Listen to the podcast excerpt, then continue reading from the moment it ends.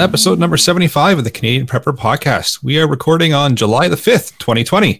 My name is Eric. I'm the host of the show. I'm based in Southern Ontario. I'm a hunter, target shooter, ham radio operator, and a computer geek. As a first responder, I witnessed uh, an over reliance on emergency services during major events, and I started a small preparedness company to help people get prepared for at least 72 hours, and if not longer. I'm Alan. I'm a safety trainer, first responder, security expert, and overall safety nerd. And I'm Hughes from Nova Scotia. I'm a Canadian Armed Forces veteran, volunteer firefighter, and current station chief. I'm also a volunteer search and rescue technician and prepper. Um, I've been preaching and living the prepper lifestyle to varying degrees for the past six years or so, and this was born out of necessity for the short and long term survival of my family, which includes uh, three young children. So you want to uh, help support the show and keep the Canadian Prepper Podcast on the air? You can buy a Canadian Prepper Podcast t-shirt at uh, www.rapidsurvival.com. All the proceeds help keep the lights on and the backup generator fueled. And if you are enjoying the show, please take a few minutes, like us on Facebook, submit a review on iTunes. We also want your feedback, good or bad, or even if there's just a topic you want us to cover. You can email us at feedback at prepperpodcast.ca. So we've got some uh, trailered content for you in this episode. Uh, we're going to start sure off with some worst dad joke. Yeah, I know it's it's it's 75 episodes in, so you know they're going to get worse as we go.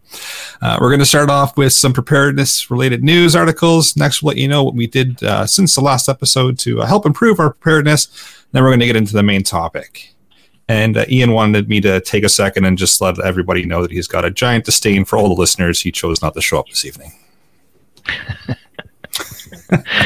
He's not working. Oh, It's yeah. my it's my turn to get him. um, so for news, I uh, just found one little article where the uh, one little article is probably fairly significant at this point. Um, police in Seattle have decided that it's time to evacuate the uh, autonomous zone or organized protest or whatever they're calling it these days amid a rash of shootings, wherein the the uh, respond the first responders could not access the people the the wounded people because of um, political challenges, shall we say. Um, so it's. Uh, I found it really interesting of note in this particular article. This one came from The Guardian. Um, it said that the protesters argue that these shootings are normal for the area in attempt to justify having the police stay away. Hmm. All right. That, that's all I'm going to say about that. So if these shootings are normal for the area, is it maybe that there's another that there's an underlying problem we need to resolve? That I'm eliminating the police hasn't resolved. Just you know, throwing that out there. I'm guessing the fact that it was reported on at all means that the police were called as a result of the shooting. Yeah, there's you know, Just there's I think there's, there's there. more, there's more to it than just uh, than just defunding the police. Who knew? It's weird. Call the police for a shooting in a area you don't want them at. Yeah. No, Uh, I, I found a news article here. It's from Australia, uh, but I figured it uh, it made sense to, to throw in for this episode. Uh, they've got a uh, solar powered disaster management trailer for uh, the Rockhampton area. So it's a little article just detailing information about the trailer. I guess they can uh, pull it around the various locations where disaster may strike or they need uh, a portable power of some sort. And it can help out with uh, charging electronic devices and uh, and supplying power for uh, for areas that are hit by disaster. That's neat. that's really That's Yeah, really that was, handy. that was a neat idea. Uh, so for me, we had, uh, I know I talked about it on the podcast last, last week, we had the Atlantic bubble. So for those who don't know, um, the uh, four maritime provinces in eastern Canada have decided to open up to one another, uh, meaning that we can travel within uh, the four provinces without the need to self-isolate. And just an interesting article that I found that there were 17,000 vehicles that entered uh, New Brunswick on the first day of the Atlantic bubble. Um, I definitely wouldn't have thought it would have that many. Um, at some point, they said the lineups were six to seven kilometers long. Um, so I'm kind of expecting a rise in cases, but at the same time, the these four provinces in eastern Canada basically have had zero to uh, almost no cases uh, in the last few weeks. So hopefully we won't see a rise. But yeah, just interesting. Seventeen thousand vehicles in one day. So I, I wonder what what the, what all that travel was so important for. So a lot of it were um, friends and family that haven't been able to see each other for for months, right? Uh, because it was only essential travel that was being allowed between the provinces, and even then you had to self isolate for 14 days. So like if you wanted to go from New Brunswick to Nova Scotia, you had to self isolate 14 days before being able to return, and then you had to self isolate there for 14 days. So you're basically eating a month of your time to self isolate if you were to travel, right? So Right. yeah. So a lot of it was that because uh, you know commercial traffic and all that kind of stuff was still allowed. It was just um, for leisure and stuff like that. So A lot of traffic. It's a lot of traffic. it is. Yeah. Seventeen thousand cars. I can just, I can just, like, I can feel my head exploding being stuck in. it. I don't know. I mean, obviously, I, I, I don't know what typical volume is on the Trans Canada for traffic into New Brunswick. I mean, it may be thirty thousand a day. I have no idea, right? But it just strikes me as big. Yeah. I, I bet you it's not a seven kilometer long backup. Bet you No, that's not definitely not. I've been to New Brunswick and there's there's not much there. Sorry for everyone in New Brunswick. So. Oh, I, my, my whole family, my whole family's from New Brunswick. Some of whom may be listening to my PR. Hello, and uh, no, there's, there's there's not that. I don't think there's that much. There's there's enough reason to go there for that long of a lineup. Awesome. Well, shall we move into what we've done lately for preps? Yes, I think that's a great idea. All right. Uh, so I spent uh, the last three days or so. I had a long weekend. Yay! Uh, finished all my small engine maintenance for the year. Uh, something I started in the fall but didn't get to uh, to to and to finish it all up. Sorry. Uh, cleaned up the garage, which is something that becomes kind of like a junk repository in our home. That's where all the junk goes, and then every once in a while I have to clean it up. And more travel trailer preps and upgrades, which we'll talk about um, during the main topic of the show. Nice. So I did a whole ton of uh, brush cutting on the property with a, a friend of mine. Uh, so we got lots of the, uh, the limbs away from the uh, the property fence that we're going to be extending out along the entire property once the back uh, backyard gets all figured out and filled in. Also had a bunch of limbs that were a little trickier to get at that were getting pretty close to the house. So we got those cleared away. So if some bad weather does come through, well, at least the limbs aren't going to be causing any damage to the the house or the or the fence. So that's good. Uh, met up with Alan, had uh, had lunch and had a good chat. So that was fun. And um, also got um, some of the the sump pump in the one corner of the house rerouted away uh, because we're filling that pond in in the back and uh, regaining a bunch of land. The sump uh, was was draining out there, so got that all uh, moved to an alternate location. The drain, so it's not draining uh, near the house; it's away and all cleared up. So slowly making progress in the backyard. Although we've had one truckload come in, and that's it because weather sucks. It is a heck of a backyard. So my highlight of the week was going to hang out with Eric. Um, that was that was a fun time. Picked up some new goodies and um, put those uh, put those into service this week. Um, of course, kicking myself for not buying more, but that's uh, you know I could I could literally just divert my entire paycheck into into Eric's bank account and, and just and never Okay. never have all the stuff that I want. Send my little guy to university. It'd be great. Uh, so this week uh, we made a big tree go boom. That was a uh, it was a big Manitoba maple that was near the house and leaning towards the house and very clearly rotting away. So we cut that down. So I now have a new source of firewood um, and got. Got a good workout with my chainsaw and more to come this week. I did some camping this weekend with the family, so had some good family fun and did got some uh, got some outdoor skills put to the test. We uh, uh, went and did some fishing on the on the big lake and used a reflector oven and started fires without matches and started fires with wet wood, which was a super interesting uh, thing to do in 40 plus degree heat. Uh, so that was uh, oh, it was it was brutal. The the smoke is, is worse than uh, worse than I've ever had to experience in camping before. Um, so this afternoon when we got home, we unpacked the car, got everything reset, and then had a little family debrief to um, kind of improve what we carry and the and tailor the kit to be a little bit more useful. Um, as most people do, we tend to pack a whole lot more than we actually need. Uh, so we're going to pare that down, and I'm trying to get everything down into one tote for the one tote for the camp, one cooler, and then two bags that include the tent, and like one one for the shelter and one for the sleeping the sleeping arrangements. So um, trying to get that sorted so that we can kind of pick up and go at a moment's notice, which is not only fun for impromptu weekend camping trips, but also for 20 minutes to bug out. But that's uh, you know the, the two things go hand in hand. Nice. All right, let's move into the main topic. We'll let uh, Hughes run with it.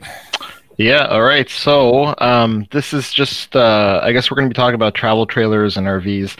And a lot of this is from knowledge I've gained um, just from personal research and from having owned one for all of about three weeks now. So uh, believe it or not, uh, YouTube has been a really good friend of mine lately to uh, learn as much as I can. Um, and I think it comes down to um, really the pros and the cons. So you know, for us, the pro is that you know it is a vehicle that you can bug out in. I mean, obviously, it's it's a house on wheels, right? So it's something that you know you can you can just hook up to your vehicle. Um, typically, you'd have this kind of all stocked up to go for for for the weekend camping trip anyway. Um, just add some food and and you're ready to roll, right? So the advantages obviously are that it's it's not just something that lends itself to preparedness. It's something that you can use with your family as well. Um, you can go out and go go go camping if you've ever been camping in a tent when it's raining and all that kind of stuff, you know how miserable it can be. So having a solid roof over your head is you know a great advantage.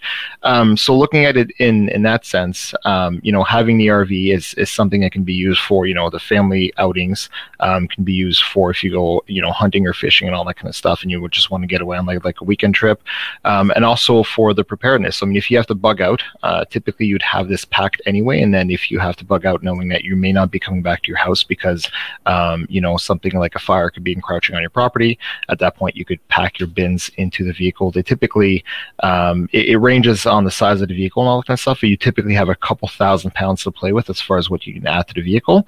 Um, and if it's only a short distance, then it's probably not that big of a deal to go over uh, what the vehicle is capable of. Um, so that's kind of like the starting point um, is is just to make sure that you know this is going to fit your lifestyle, it's going to fit um, your preparedness planning and all that kind of stuff. And that's kind of a good point to start. Um, now, I'm just going to quickly talk about the differences in, in the types of travel trailers and motorhomes and all that kind of stuff. Because when we say RV, it's kind of like an all encompassing term for recreational vehicle.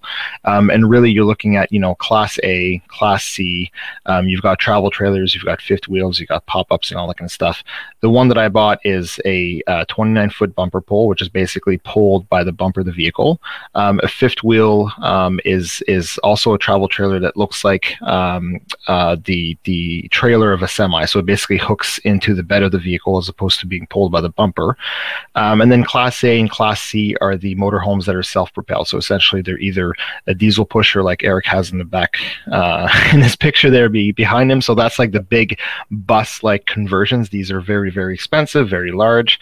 Um, the Class C are the ones that are typically like a pickup truck conversion. So you'd have like an F350, maybe an E350 um, chassis, and then then you'd have kind of like the motorhome popped onto it. Um, and then other ones are like the pop ups, which we all know what those, are. I mean, they, they can be towed by a sedan, and you basically arrive to your site, you pop it up, you put the tents out, and you're ready to go at that point. So I think when it comes to, you know, if you've made the decision to get a travel tra- tra- trailer because it's going to suit your family um, and it's something that you could definitely incorporate into your preparedness plans, um, you really have to ask yourself, what's your budget? And also are you capable of towing it? So if, if you currently own you know volkswagen jetta um, you're really going to be limited into what you can pull. Although if you own something like you know a 3500 uh, one ton truck your, your, your options are going to be almost limitless as to what you can actually pull right? So it really comes down to what can you afford and what can you tow right now? Because if you can't if you don't have a vehicle capable of towing what you're looking at then you have to look at upgrading your vehicle as well so when it came to uh, my purchase, um, I really wanted to be in at no more than about twenty to twenty five thousand dollars all in um, because this was going to be our first one. We didn't know if we were going to enjoy it or not, or if we were going to keep it. Um, and you have to understand that travel trailers, unlike um, you know other vehicles, um, they depreciate a lot quicker than something like a car or a truck. So you're talking, you know, the depreciation is anywhere from forty to fifty percent once you drive the vehicle off the lot. So you pay forty thousand dollars for an RV. Um, you want to flip it the next year, it's probably worth about twenty thousand dollars at that point. Um, so they depreciate a lot. Um, so at that point, we uh, we looked at getting a used travel trailer, which is what we did. We got one that was about a year old. Um, had only been used about three weeks. Um, so so for us, you know, somebody else ate the depreciation on the vehicle, which was quite significant. Um, you know, we paid around twenty one thousand for this, and the, the going rate when it was new last year was like thirty seven thousand. So somebody ate sixteen thousand dollars in depreciation wow. for three weeks of use, right? So that's uh, that's worth it right there, right? And then the second consideration was can can I tow it? Um, so my truck is capable of towing eleven thousand nine hundred pounds. It's definitely not something I'd want to max out, uh, but this trailer is coming in at just around forty nine hundred pounds dry. Uh, and when you say dry, it means that uh, it's it's just a bare trailer. There's no there's no accessories in it. Uh, there's nothing that you've added. Uh, the the tanks are empty, so your water tank, your sewage tank, and all that kind of stuff are empty. So you know, 4,900 pounds um, is the dry weight, and then the hitch weight is about 500. Um, throw in a weight distribution hitch rate weight distribution hitch, so you're not squatting too much, uh, and um, and and yeah so i mean i'm i'm basically um, i'm not even at half of what i can tow so those are the two big considerations and what we ended up getting is uh, like i said like a 2019 29 foot travel trailer there's no slides in it uh, but this is something I can sleep 10 people. You know, there's a queen bed in the front, there's two double over double uh, bunks in the back, uh, full three piece bathroom, full kitchen. Uh, there's a dinette, there's a sofa. Both of those turn into double beds. You so, say you can sleep 10? 10 people, yeah. Wow. So yeah, you'd have two in the queen. Um, I yeah. mean, I mean the dinette and the the sofa bed, um, or the sofa turned into double beds. Now, could you fit two adults on a double? Yeah, you could. I mean, you know, it probably wouldn't be as comfortable, but yeah. So they listed as sleeping ten people. I mean, we've had, you know, if you have, you know, two adults and six kids, then it's it's going to be fine, right? So, um, so yeah, so a, a, lot of these even pop-ups can sleep like six people because you have two beds on either side, and then the dinette will turn into a bed as well, right? So you have to, to look at this as you know in the evening once once the partying is done and all that kind of stuff. This is just a giant tent, right? This is just a place to sleep essentially, right? So that's why you have that much um, sleeping space in these things. So so yeah, that my my biggest piece of advice, and this is something that I got from um, from talking to a lot of people, from doing a lot of research on that kind of stuff, is you know, new is nice and new comes with a warranty and all that kind of stuff. But if you get something that's very lightly used, like maybe one to two years, um, the thing is, is that these these things are built very cheaply, very quickly, and they're going to have issues. No matter if you're new or used, you're going to run into issues. Um, and it, in my opinion, it's probably better to let the original owner get get through those issues, um, get them warranty through the dealer, because the warranty is also only applicable to the first owner, which means that if somebody buys it, uh, uses it for six months, and then I buy it, there's no warranty on it. That's it. Um, and extended warranties, you're talking like four or five thousand dollars for something that's only worth about twenty grand. So you're better pocketing that cash and taking your chances as to whether or not some some something's going to break on it. So again, your mileage may may vary based on your dealer, your location, what type of RV you're looking at. But this is just my personal experience that I was buying, you know, a twenty thousand dollar used uh, travel trailer, and the warranty on it was you know five thousand dollars for five years. So to me, that was just not worth it. I'd rather put the, the money in the bank and risk it if something breaks on it. So, yeah, I'd be looking at the same thing. I think.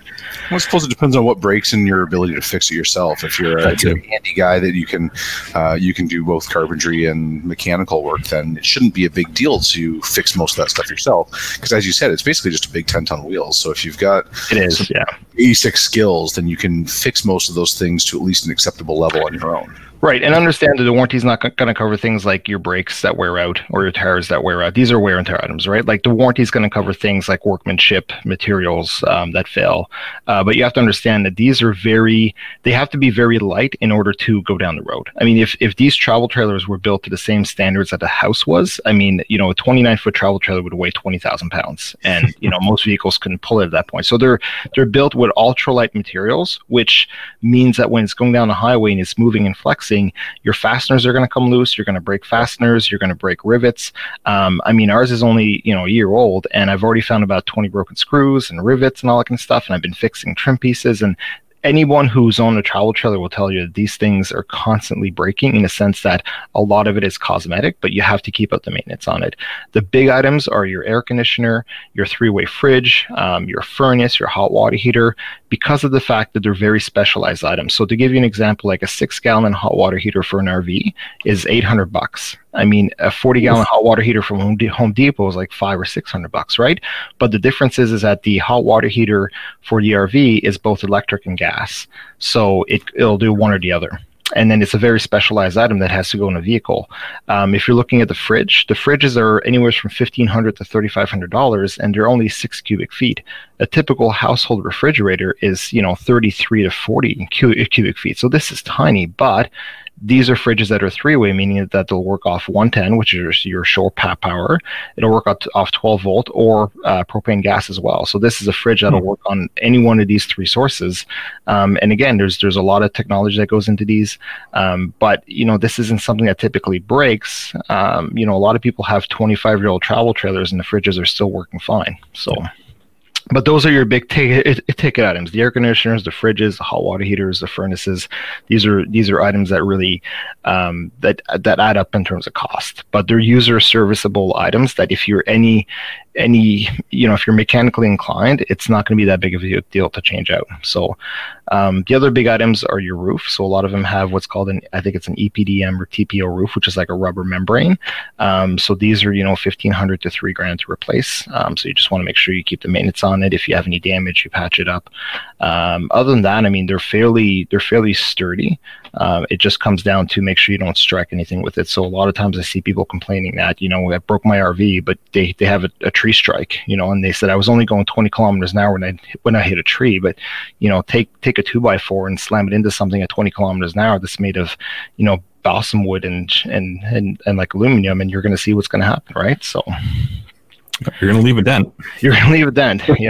so that part of the decision making process also has to be like what are you willing to live without so if something breaks while you're on the road yeah what what's your what's your backup plan to to deal with that until you can get it back to wherever it is and and get it repaired right so that's i think is that is it reasonable to say that your your three-way 12 volt propane 110 fridge could work on one of the other solutions if one of them fails? Yeah, 100%. And it's the same thing for the hot water heater. So mean, if you burn out your electrical uh, your electrical element, chances are your gas is still able to heat the water, right? So you do have kind of a backup built in there. I mean, if hmm. there's another type of failure like your tank actually wears out, um, then you know. But you've got to think as well that this is something that you're probably not going to live in full time. So when you're not living in it, you drain the water out of the tank so that it's not attacking the tank. Just things like that, right? Like you don't leave the fridge running 24/7 for the whole year when you're done camping, you unplug it and you you crack it open so it doesn't build mold or anything. But you basically these items are getting very little use in terms of you know maybe a week or two a year, maybe more depending on how much you're camping, right? But um, these are items that they're not going to have a lot of use. And uh, again, if you keep the maintenance up on it, shouldn't have any troubles with, with most of them. So. Um, so when you were when you were deciding on on a trailer, what were your what were you looking for when you uh, when you settled on settled on this one? So good, good, good question. Um, I I had a very limited scope that I wanted something that would um, would fit my family. So again, it's my wife and I, and then our three kids. Um, so I wanted something that had uh, the bunks in the rear and the queen bedroom in the front, so we would have enough living room or you know living space essentially that you're not having to convert um, a sofa into a bed every night for you and your spouse. So we have a dedicated bed. The kids have their dedicated bunks. Um, three piece bath again because having an actual bathtub instead of a shower for the kids is great, uh, given the age of my children, which are like two, four, and six. Um, and then just having somewhat of like an eating area, especially if it's like it's if it's getting into the colder months. Um, you know, if you start camping early in April or going into October here in Canada, those temperatures can get dipped into the single digits, um, as well as if it's raining. So I mean, if you're camping and it's raining, it's not that big of a deal. You're you're actually inside of an RV. So for me, it's making sure that it fit my family's needs, um, that I was capable of towing it. And one thing, uh, one big thing I was looking at is whether or not to get a slide. So a slide out is exactly like like it sounds. It's just part of the trailer slides out to give you more living room within the trailer itself. Um, but this has you know pros and cons as well. So the pros are that you get more living room area or more living space area. You, you actually increase the square footage of of the coach when the when the slide is deployed. But when it isn't deployed, it's kind of hard to navigate your way around. So you know when you come to a stop and rest area, if you actually wanted to get the most out of your coach, you'd have to extend that slide out every time. Um, so there's there's a con there.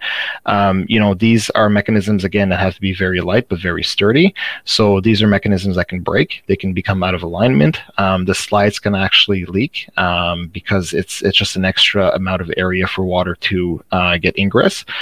Um, and other things as well is that it destabilizes the trailer in terms of weight because you have you know a 1500 pound slide on one side of the coach or on one side of the trailer that's not on the other side of the trailer. So you you're basically unbalancing the trailer a little bit.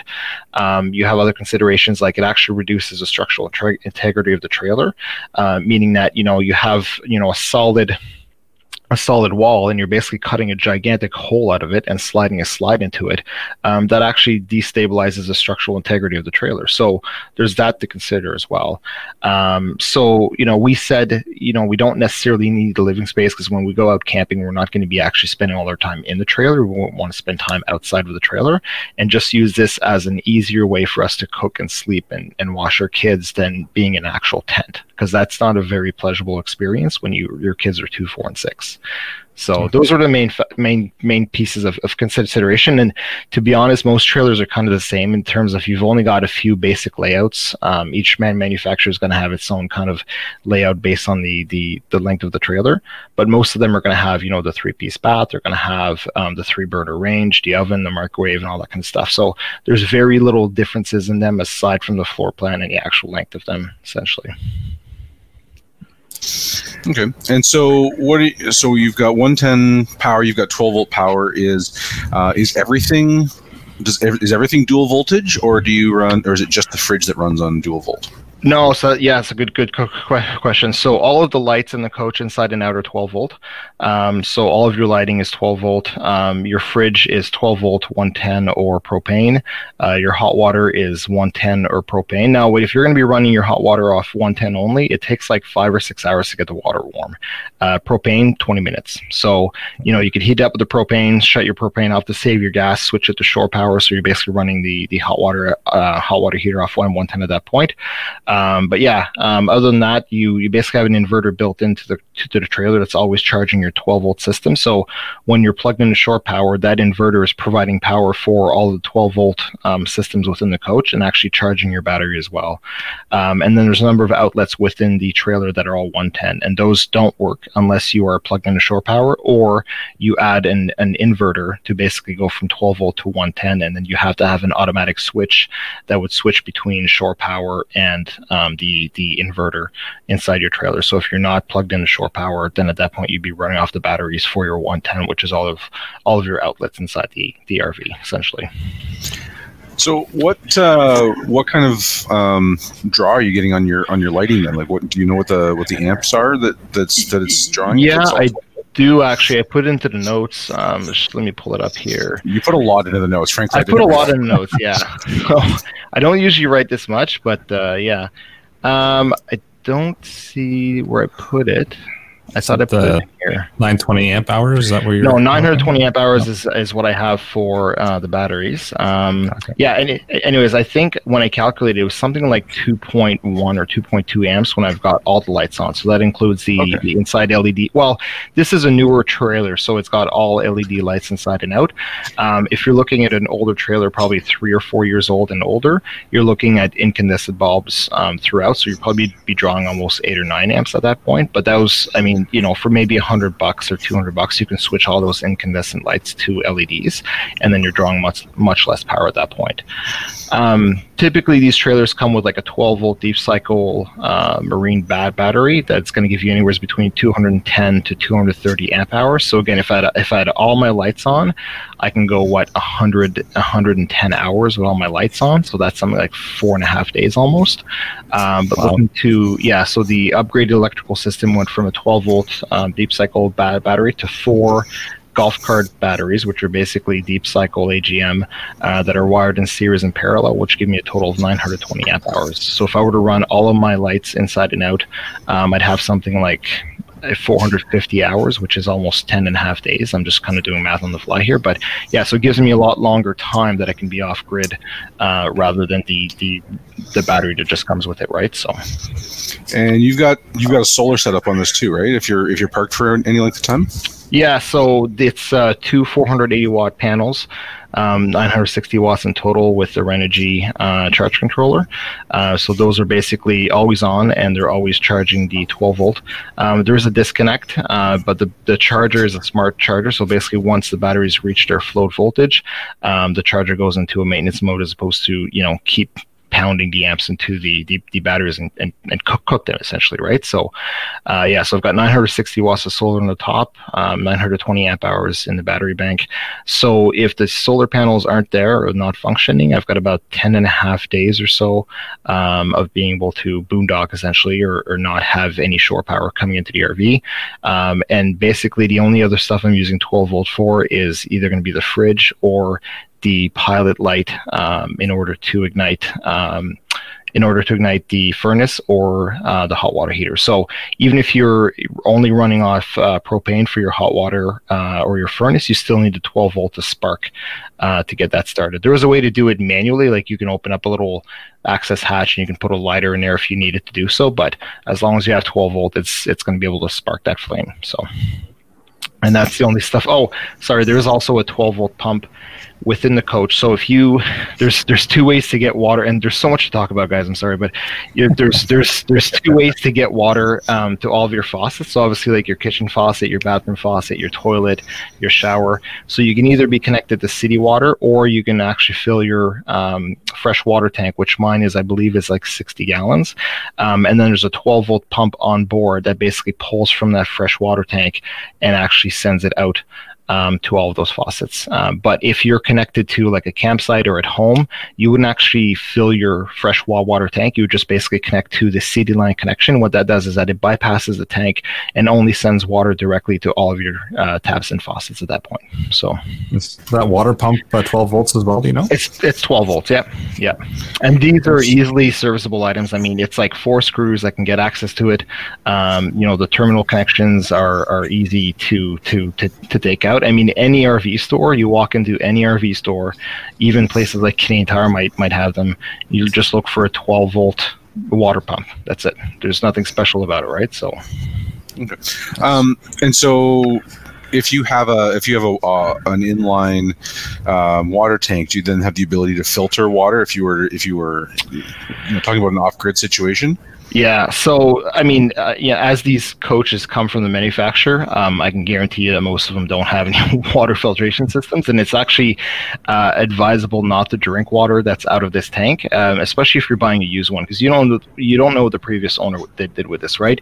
You can shock the tank, you can you can put some bleach in and clean it and all that kind of stuff, but really, I would only use the tank for um, for use in you know washing dishes and showering and all that kind of stuff. But yeah, you can actually get um, like a reverse osmosis system system to install um, after your 12 volt pump. So the water coming out um, of your system would actually go through that reverse osmosis system. Now, one thing I would recommend is getting like a pre sediment filter to protect your reverse osmosis membrane because if any rocks or dirt or sand get to that membrane, you can actually damage it. And you know the biggest part or one of the biggest parts of a reverse osmosis system is that membrane. That's that's a huge cost right there, right? So just protecting it with like a twenty dollar inline sediment filter is is going to be a great investment as far as that goes. So Okay.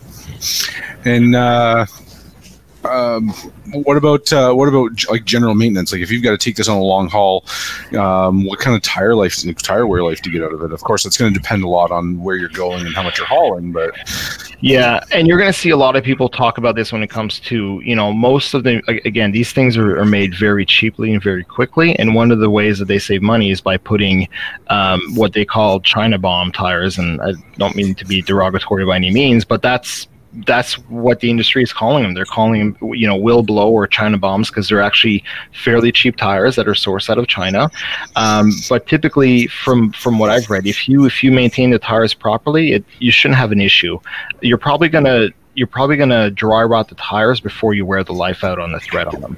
Um, and what I mean by that is, you know, these trailers sit most of their lives. Um, you may be driving it maybe two, three, maybe four weeks a year, and this is going to be short trips, like a few hundred kilometers each way. Um, so typically, you're not going to wear out the tread. So the, the tires may physically still look to be fine if you're looking at the the, the, the thread on the tires alone. But what you have to look for is dry rot and cracking. Um, you have to look for like bubbles that are forming on the side of the tire. But it comes down to ensuring that you're not overloading the tire and overloading the axle. So um, if you typically look at a tire, you'll see like there's going to be a, um, a, a weight rating on the tire itself. Mine are something like 2,040 pounds per tire. So you know between the four tires, I can have a gross vehicle weight of. I'm sorry, it's like 8,400 pounds, but the gross vehicle weight is like 6,900 pounds, right? So the tires are actually capable of taking more than what the vehicle is. So just ensure that you know you're not overloading your trailer. That's that's a huge thing. Making sure that your tires are inflated to the proper psi, and that is going to be written on the side of the RV. Um, and that's very very important because typically car tires are inflated to what 32, 35 psi. A lot of people make yeah, a lot of people make make the mistake of inflating their their trailer tires to 35 psi when in reality most of them need need 65 to 80 psi um, so yeah and if you underinflate them you're creating a lot of flex on that sidewall and that generates heat and the heat is what typically will cause a blowout um, right. So, I mean, the biggest thing is do not ever overload these travel trailers because you're going to be overloading the axle. Um, you're going to cause a lot of premature wear on the bearings. You're going to cause a lot of premature wear on the brakes. Um, you're going to cause a lot of sidewall flex on the tires. And these are all expensive components that are going to that are going to cost you a fortune if you overload it, right? So no, those are uh, th- those run on electric brakes, right? They run electric brakes. Yeah, yeah. So you've got so it's got your typical like your typical seven pin connector, something like super special, right? Seven pin connector with a breakaway, so that if if the trailer were to detach from the vehicle from the tow vehicle on the highway, um, it would automatically apply to uh, the brakes at that point. Um, okay. Yeah, and, and the brakes are something that you know you'd have to have a brake controller within your vehicle in order to to control those and you you know make sure you know how to use it. So i mean just a quick rundown it's you know if you're in a in an empty parking lot like a walmart parking lot uh, typically your gain is going to be set to five which is kind of the default. Um, and then you would put your vehicle in drive you take your foot off the brake and then the vehicle is going to start creeping forward. Um, and then what you want to do is squeeze the brake controller so that the vehicle comes to a comfortable stop. If you squeeze the controller and the vehicle jerks to a stop then you have too much gain and you would back it down like 0.5 to 1 uh, and try again. And if you squeeze the brake controller and nothing happens, then you need to crank up the gain. And if you got the gain all the way up to 10 and nothing happens, guess what? Your brakes are shot. So you either have to get that fixed um, or get it looked at because essentially what's going to happen is that when you're going on a highway and you're coming off and on or an, an, an off ramp, that's 6,000 pounds behind you. It's your vehicle brakes that are doing all that work. Can it do it? Yeah, it, it yeah. can. But you're looking at brake fade on your own brakes at this point. You're looking at a lot more wear and tear. And honestly, uh, a brake job on a trailer is like hundred dollars a wheel. A brake job on a pickup truck is probably three to four hundred bucks a wheel, right? So make sure that you you wear out your trailer brakes before you wear out the brakes on your vehicle because it's going to be a lot more expensive to fix your vehicle brakes than it is to fix those cheap uh, trailer brakes at you know hundred bucks a wheel. So. So, for somebody who doesn't um, drive with a trailer, I mean, I haven't backed a trailer in probably 10 years. Um, is there like where where could I go for refresher training on that? You know what? Honestly, um, YouTube um, is is going to give you a lot of good pointers as far as as what to do and when to do it. Um, I would recommend, you know, when you pick up your trailer um, or you pick up, you know, it, if you haven't backed up a trailer ever, or if the longest trailer you've backed up is a four foot landscape uh, tra- trailer, going up to a thirty foot trailer is is a big game changer, right? But believe it or not, the longer the trailer, the easier it is to back up. So I've got a twelve foot enclosed, and I've got this twenty nine foot travel trailer, and the twenty nine foot one is easier to back up than the twelve foot one because the hmm. further away your axle is or your axles are from the hitch, the easier it is to control that trailer. Um, right. And it comes down to you know go into an empty parking lot, pick pick a parking spot that you want to back your trailer into, and just just just just try it. I mean, it's you know like you'll you'll basically find where where you need to position your vehicle in order to make that one just just that one seamless turn. Um, but again, I mean, you know, a lot of us are not professional truck drivers, so this isn't going to be something that's easy, especially where there's a lot of challenges in campgrounds. You may have some trees, you may have like electrical posts that you have to, to get around, um, and people are going to be look, looking at you. They're not making fun of you. They just they're just interested to see what what, what you're doing. Take your time. Don't worry about what others are thinking because ultimately if you rush it and you strike something with your trailer or your truck it's going to be coming out of your pocket right? So just take your time go easy go to Walmart parking lot and practice. Um, but yeah, the longer the trailer, the better. I'm not, I'm not saying go buy a 47 foot trailer, but it's actually easier than I would rather back my 29 foot trailer than have a four foot landscape trailer hooked up and trying to back back that thing up. So it's, it's funny how that works. Yeah, it is. It's. I mean, and I thought, you know, I heard it and I was like, I don't, I don't think so. And then I, I remember how it's not hard to back up my 12 foot trailer, but this 29 foot one was like, holy, this is this is a lot easier. so, yep. Right on. Um, I've I've run out of questions. Um, I think Ian had some that he wrote into the uh, the notes, if I'm not mistaken. Uh, mounting, a bicycle, um, mounting a motorcycle on the back is what he was asking about. Yeah. yeah so so yes and no. Um, typically, a lot of these travel trailers will have um, a solid rear bumper, um, and a lot of them will actually have a weight rating on them. I think mine is only 300 pounds, so a motorcycle is going to be a definite no-no. Uh, but mounting a bike rack to put two bikes on it sure, that's that's not that big of a deal. Um, you can definitely get the bumper upgraded where they would actually be a little bit sturdier, uh, mounted to, mounted to the frame rails and all that kind of stuff. Um, and you do see some people have like golf carts actually mounted on the rear trailer of their travel trail, uh, tra- uh, trailer. But again, typically the average travel trailer is not going to be able to have a golf cart or a motorcycle or anything. So, um, right from the factory, motorcycle and and all that, I would say no. Bikes, yes. Um, but yeah, if you want to step up your game and go to a motorcycle, you're definitely going to have to do some work to upgrade the bumper on your trailer. Okay. Just remember that stuff's there when you're backing up. Yeah, yes, yeah, and that's the thing too. When they say you've got a 29, like if you look at most travel trailers, you're going to look at the model and it's going to say like 25 SLE or 29 BLS. That number, the first number, like the 29, designates the the amount of or the length of living space you have in the trailer. It doesn't take into account the tongue of of the trailer and the rear bumper of the trailer. So on my trailer, it's 25 feet of living space, and I've got a basically a four foot tongue, and then like maybe eight inches um, because my bumper is fairly recessed in, into the trailer. But I've seen some that have a bumper that stick out like two feet because you can actually put some some bins on there. So you know you'd have two feet there, and you know three or four feet for the tongue. So then you're basically adding another five or six feet to your trailer. So if you're looking at like a 29 foot trailer, most of them you're going to add five or six feet. So you're looking at really like a 35 foot trailer at that point.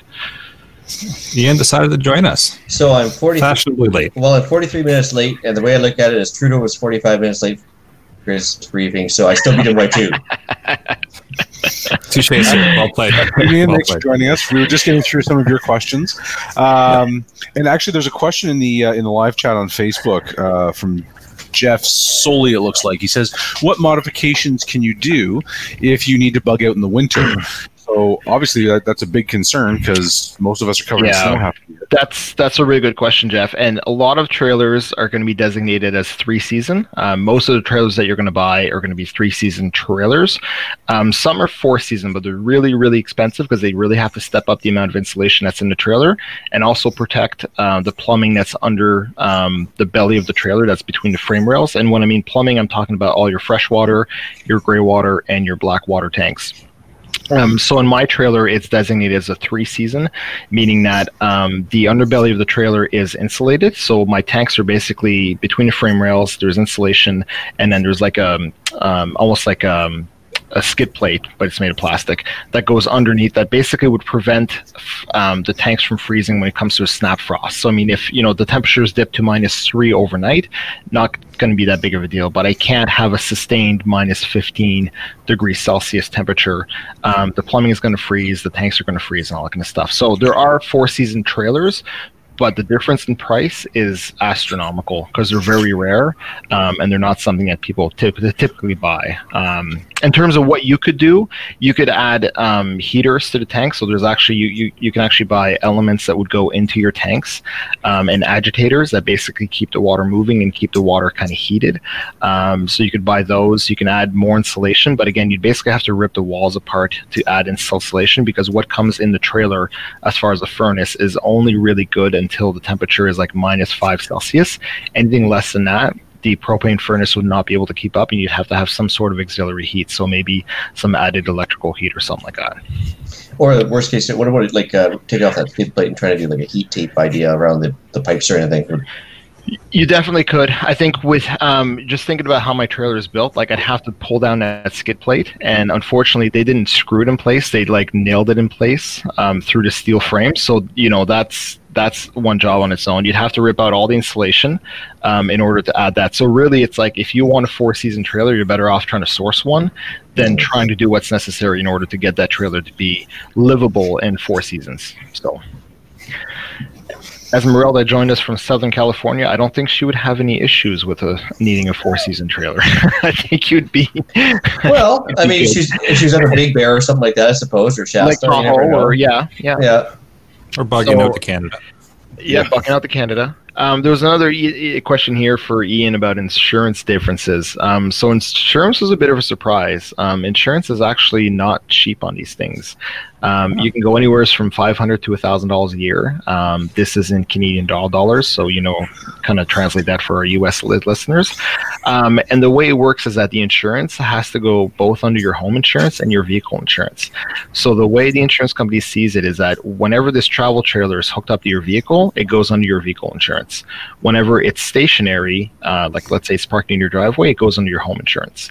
Um, so you basically are paying two different pre premiums. Now the cheaper one is the uh, the vehicle insurance is only like I think uh, eighty dollars for six months, and then the uh, home insurance was like an extra two hundred eighty eight dollars for six months.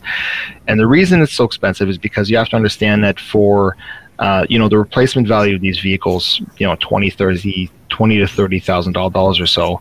Uh, but to the insurance companies, they know how shoddily these things are built, um, and the fact that they have both electrical, uh, 12 volt and 110 volt, and gas within the vehicle, that's a lot of risks um, and a lot of risks that they're taking at that point, right?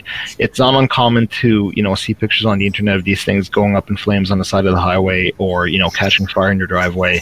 Um, again, these things are going to happen, and you know that's why we're paying the premiums that we are for these things. So I'd imagine a lot of that is based on just poor maintenance and maybe not knowing how to use it, right? Right. I mean, it comes to, you know, if you have a leak in your roof um, and it goes unchecked for even a few weeks, you're probably looking at anywhere from eight to ten thousand dollars in damage, uh, because then you're looking at replacing the roof for one, which I said was anywhere from fifteen hundred to three grand plus the labor. That's only the membrane, right? So then you have the labor of having it replaced, um, and then whatever damage the water did. Um, and a lot of what's going to be in the trailer is either going to be plywood, which are the better trailers, or OSB, which is the oriented oriented strand board.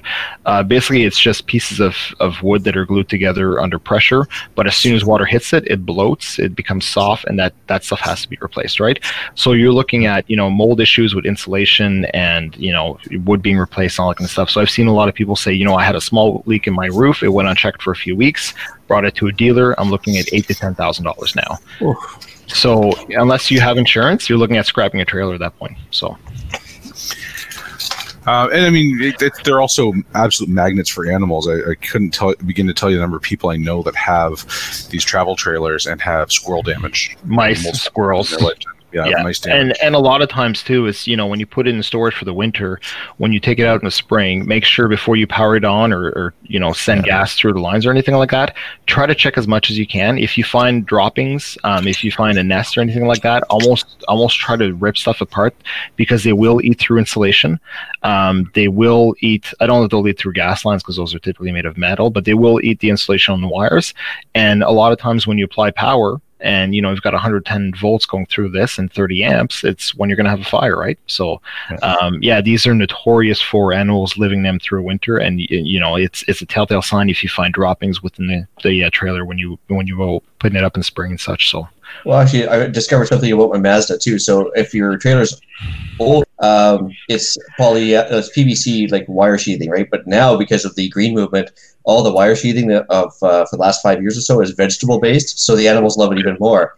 So they'll strip off that, that sheathing on the wires like you wouldn't believe it. And so of course my Mazda got eaten alive. And uh, so yeah, that's that's why they're doing it. I've, I've heard as well. I mean, I've heard a lot of people say, you know, put like ivory, is it Irish Spring soap within your trailer, like Yep. shavings. Um, Um, that's one way to do it. Peppermint oil. They really hate the peppermint oil. Um, you can obviously put traps, like rat traps or mouse traps. Another great thing is go under your RV. Um, and a lot of the older ones don't have the skid plate that mine has. That is basically covering all these tanks up. Um, but even with the skid plates that are there, and I'm calling it a skid plate, it's just a piece of plastic, guys. I'm sorry, but um, you know, take some insulating foam, like the expanding foam, and go through and fill every single gap you can find, even if it's only like a one inch gap for where a pipe is coming out for you know your your drain pipes or something. Believe it or not, a mouse will fit through there and will wreak damage and hell through your trailer.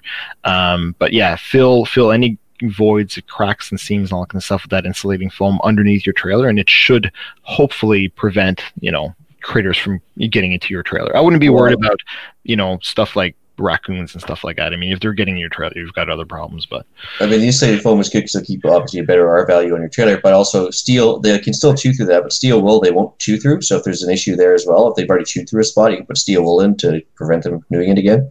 But there's also uh, obviously you can do the bait stations with the, the, the poison, like you mentioned, the mouse traps as well. Uh, garlic, let's see, kayak dryer sheets. They it all repels them. Uh, I heard that as well. Yeah, yeah. Yeah.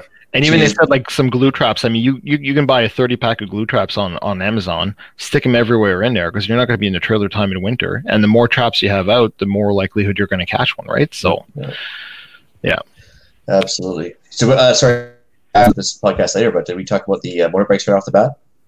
Yeah, we did, and and we just kind of mentioned that most travel trailers have a, a rear bumper that's only rated for about 300 pounds. So a lot of times it's only meant to have like a spare tire, which is going to weigh anywhere from 60 to 80 pounds, and then yeah. um, you can add a bike rack and maybe one or two bikes on there you know the 300 pounds is probably you're probably even safe with four or 500 pounds but again this is going to be something that's bouncing all the time. Um, it's putting it's putting flex and stress on your rear bumper.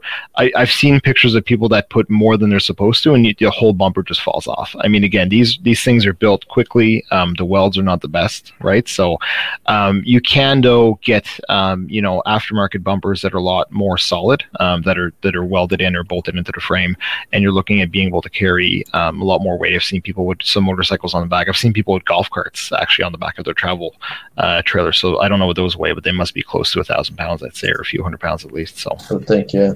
Yeah. Uh, was there anything else I wanted to cover? I think we covered electrical. Um, we covered um, water for the most part. Um, LP gas. So just quickly, most of these trailers are going to come with um, two 20 pound tanks or uh, five gallons each. Um, so you're looking at 10 gallons of gas on board. Um, again, your your propane gas is going to be used for your hot water heater, your furnace. most of them have a two or three burner cooktop, have an oven, and yeah, so that's it. So and and your fridge, I'm sorry. So your fridge is three way. So you'll typically have a 12 volt, 110 volt or uh, propane powered fridge. And the one thing, um, the one piece of advice that was given to me is, you know, when you're turning on your gas for the first time, uh, when you get to a campsite or something like that, light your uh, burner for about on your stove for about 10 to 20 seconds because that is the last appliance on the line.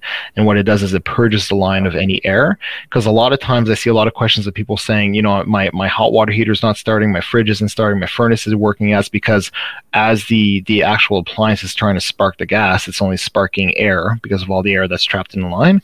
So um, obviously just, just turn your burner on for 10 or 20 seconds, purges all the air out of the line, and then all your other appliances should work at that point. Um, quick upgrades for that type of system. I mean, you can actually go up in size when it comes to the size of tank. Typically, you you might see I think it's a 33 pound tank that can go on the front, so you'd have two 33 pound tanks, which are eight gallons, I believe, each, as opposed to the 20 pound tanks that are typically your household barbecue tanks.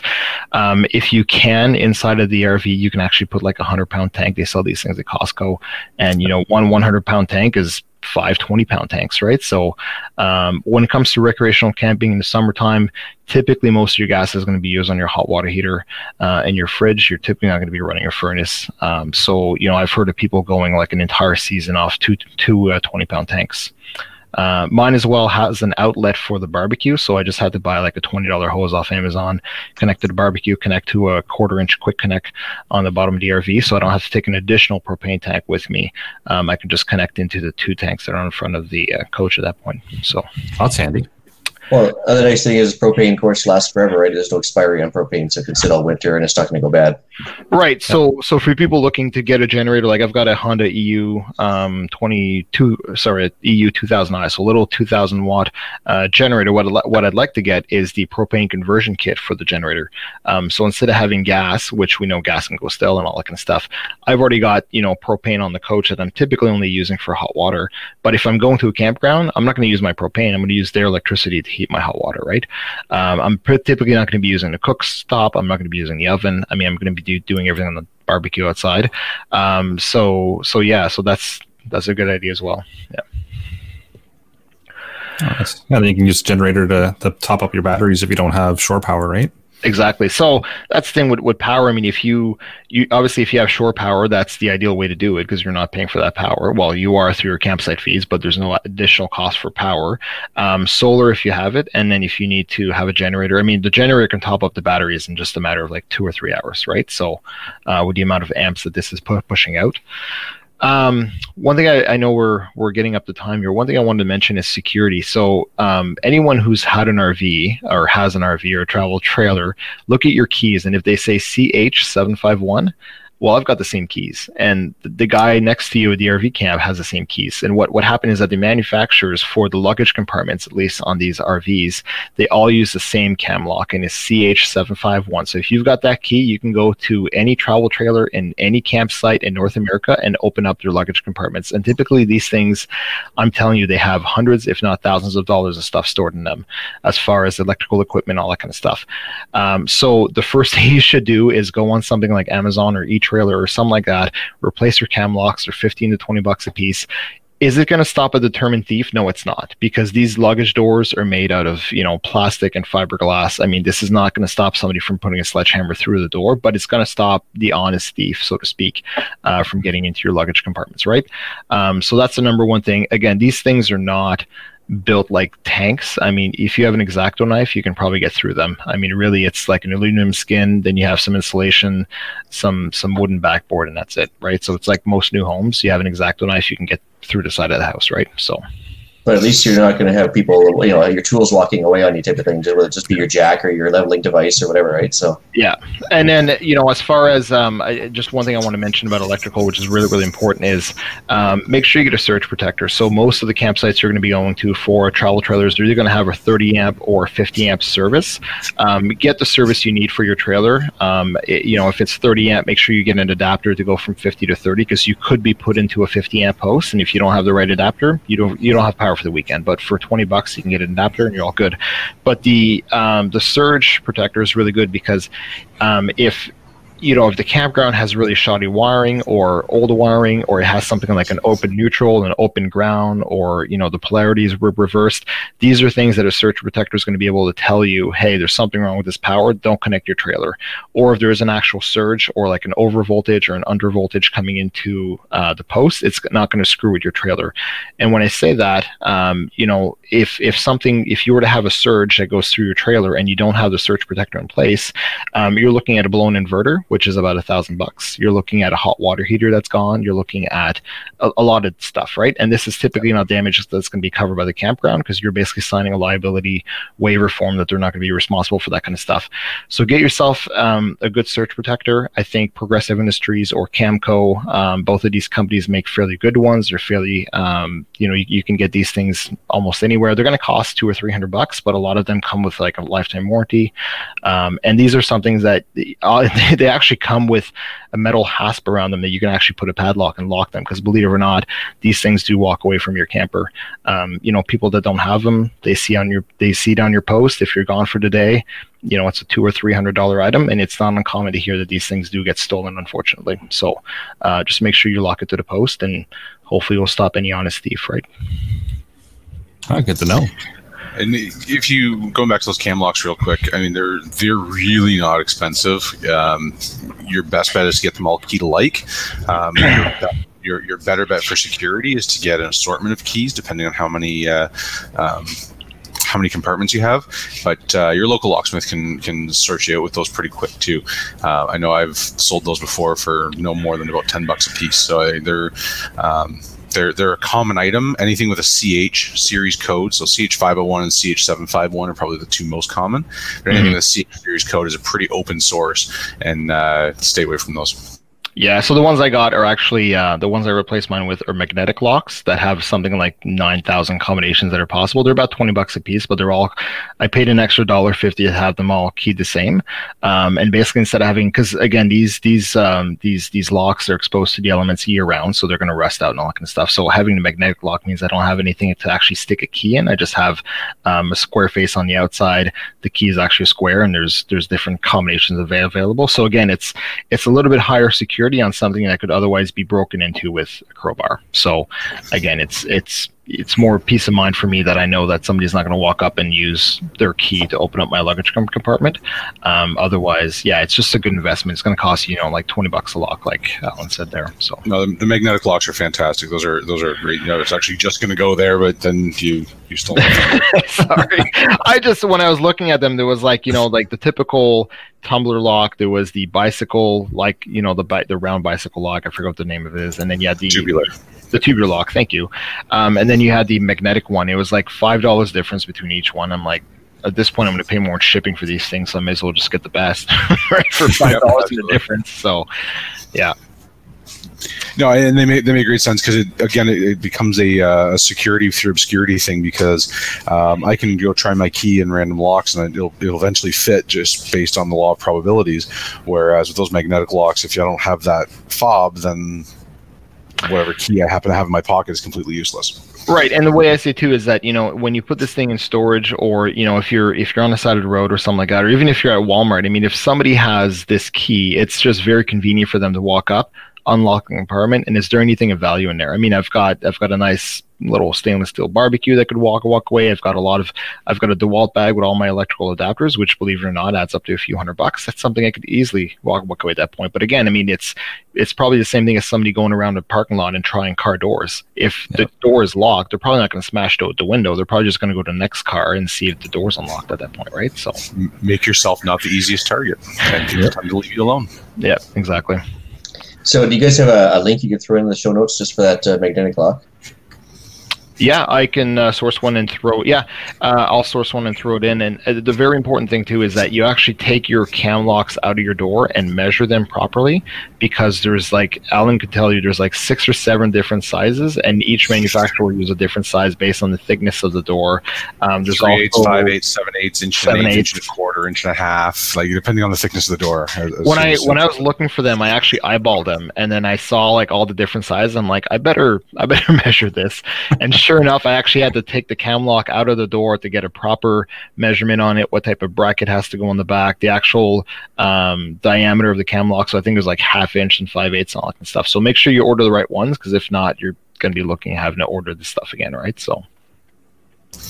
yeah, there, there, there are a few little nuances there, and it, it's uh, your best bet. Yeah, is just take it, just take it out, measure the di- measure every dimension that you can as as you're um, looking at looking at the link that we'll, that we'll put in the show notes for it, and it'll you'll be able to you'll see exactly what they want to see, and you'll be able to uh, yeah. Uh, be able to get it out there or get the, I'll throw in a cheat sheet that you can actually print off and it's actually to scale. So you can actually take the cam lock and then put it against a piece of paper. You actually have to take a tape measure first and measure the little one inch line. And if it says one inch and your tape measure is right at one inch, then you know that you actually printed it to scale. And then wherever you place your cam lock, it's going to tell you, okay, so you've got this diameter, you've got this length, you've got this type of cam. And then you basically just go down the options and you select the right one. So yeah, we'll put that in the show notes for everyone as well. So awesome. That's handy.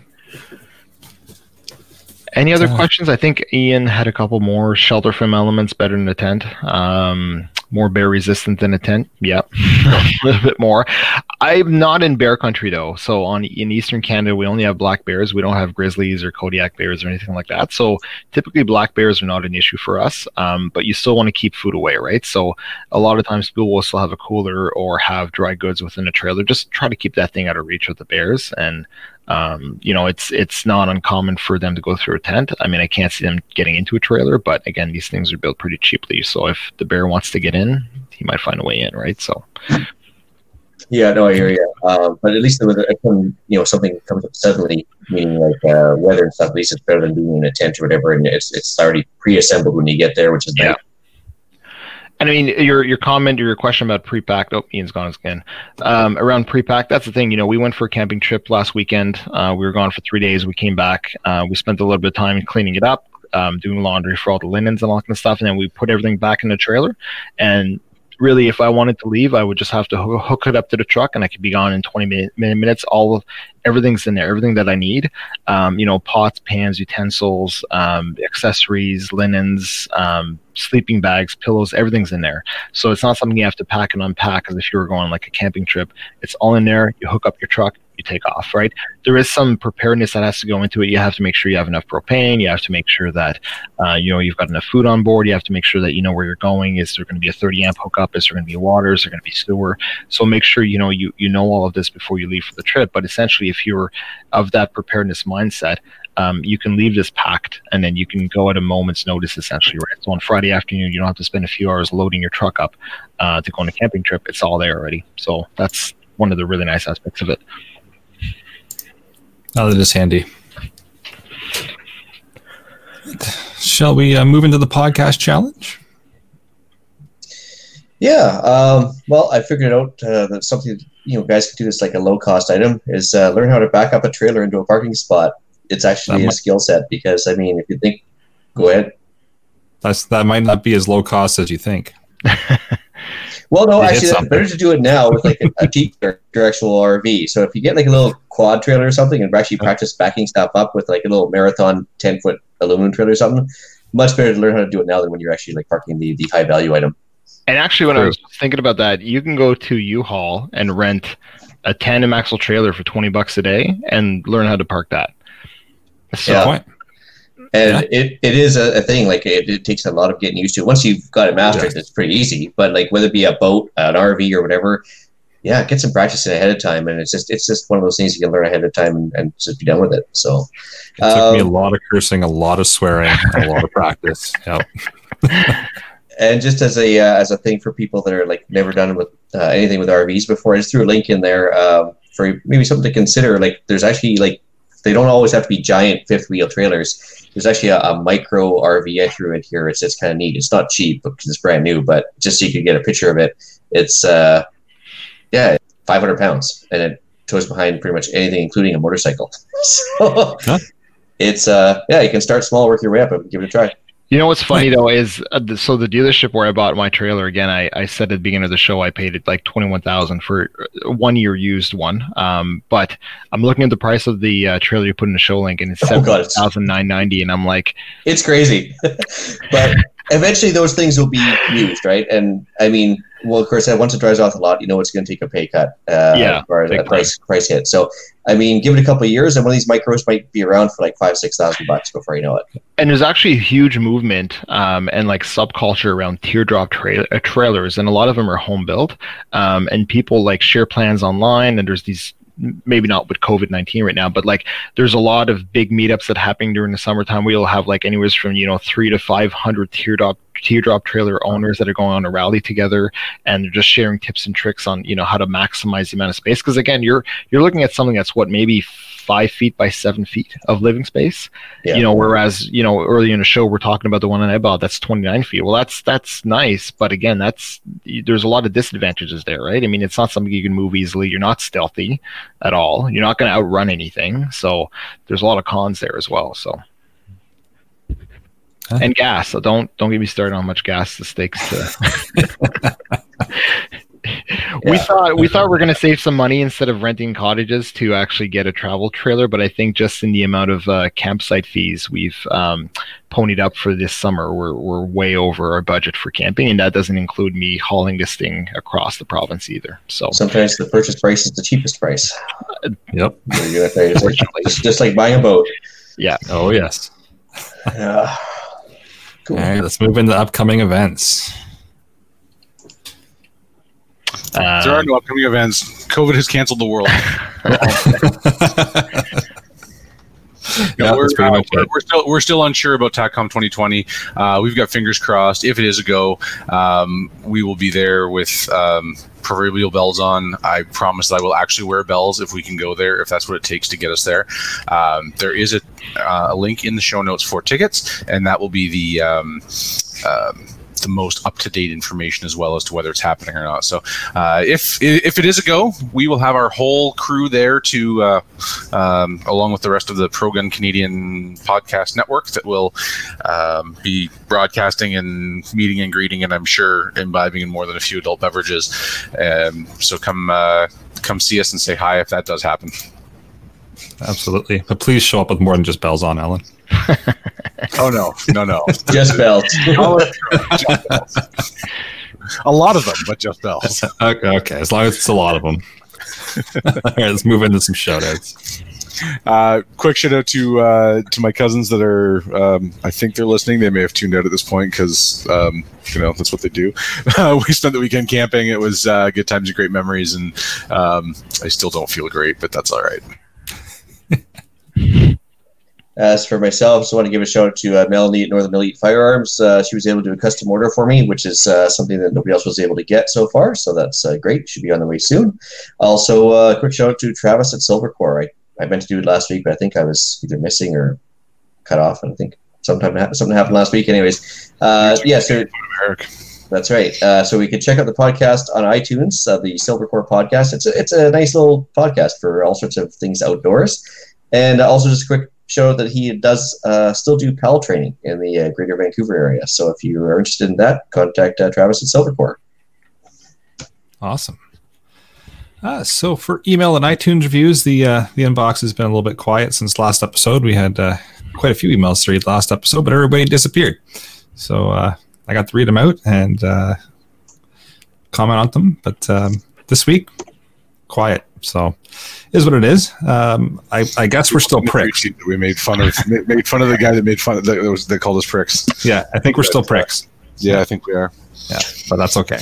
Just own it. It's good. Yeah, that's yeah. So, yeah, we're a bunch of pricks on uh, on a podcast, and uh, yeah. So, uh, with that, and us being a whole bunch of pricks, uh, I'm going to bring episode uh, number 75 of the Canadian Prepper Podcast to an end. Uh, you can find the podcast on iTunes, Podbean, Spotify, or, of course, your favorite podcast app. Uh, please help us out and submit a review. You got to come up with something more original than calling us pricks, though. That's been done. And, of course, it helps other people find us. We do record these shows live on Facebook and YouTube. If you want an early peek at the show, please subscribe to the YouTube channel, Canadian Prepper Podcast, and click that little bell that gives you notification when we are going live. Uh, if you want to find me directly, I'm on Instagram at ppswo or here by email, alan at prepperpodcast.ca. That's Alan with one L. And for me, I can be reached at hfxprepper at gmail.com or hughes at prepperpodcast.ca. I also have my own YouTube channel. Just search for HFX Prepper on YouTube. I think HFX Prepper needs to do a video on his fifth wheel bug out kit.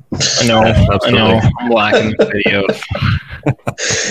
All right, you can reach uh, Ian directly by emailing me at the island retreat at gmail.com. And you can also find me on Canadian Patriot Podcast on iTunes and YouTube. There you can find us discussing why government waste in society triggers me enough to make me want to go out and buy an RV and head off into the woods. All right. And please check out uh, Rapid Survival. That's rapidsurvival.com. Uh, you can get me there on the live chat while you're buying some prepper gear. Unfortunately, I do not sell RVs. So you're going to have to look elsewhere for those. Uh, you can also email me at feedback at prepperpodcast.ca. So uh, thanks for joining us. And until next time, be prepared, stay safe, and keep learning.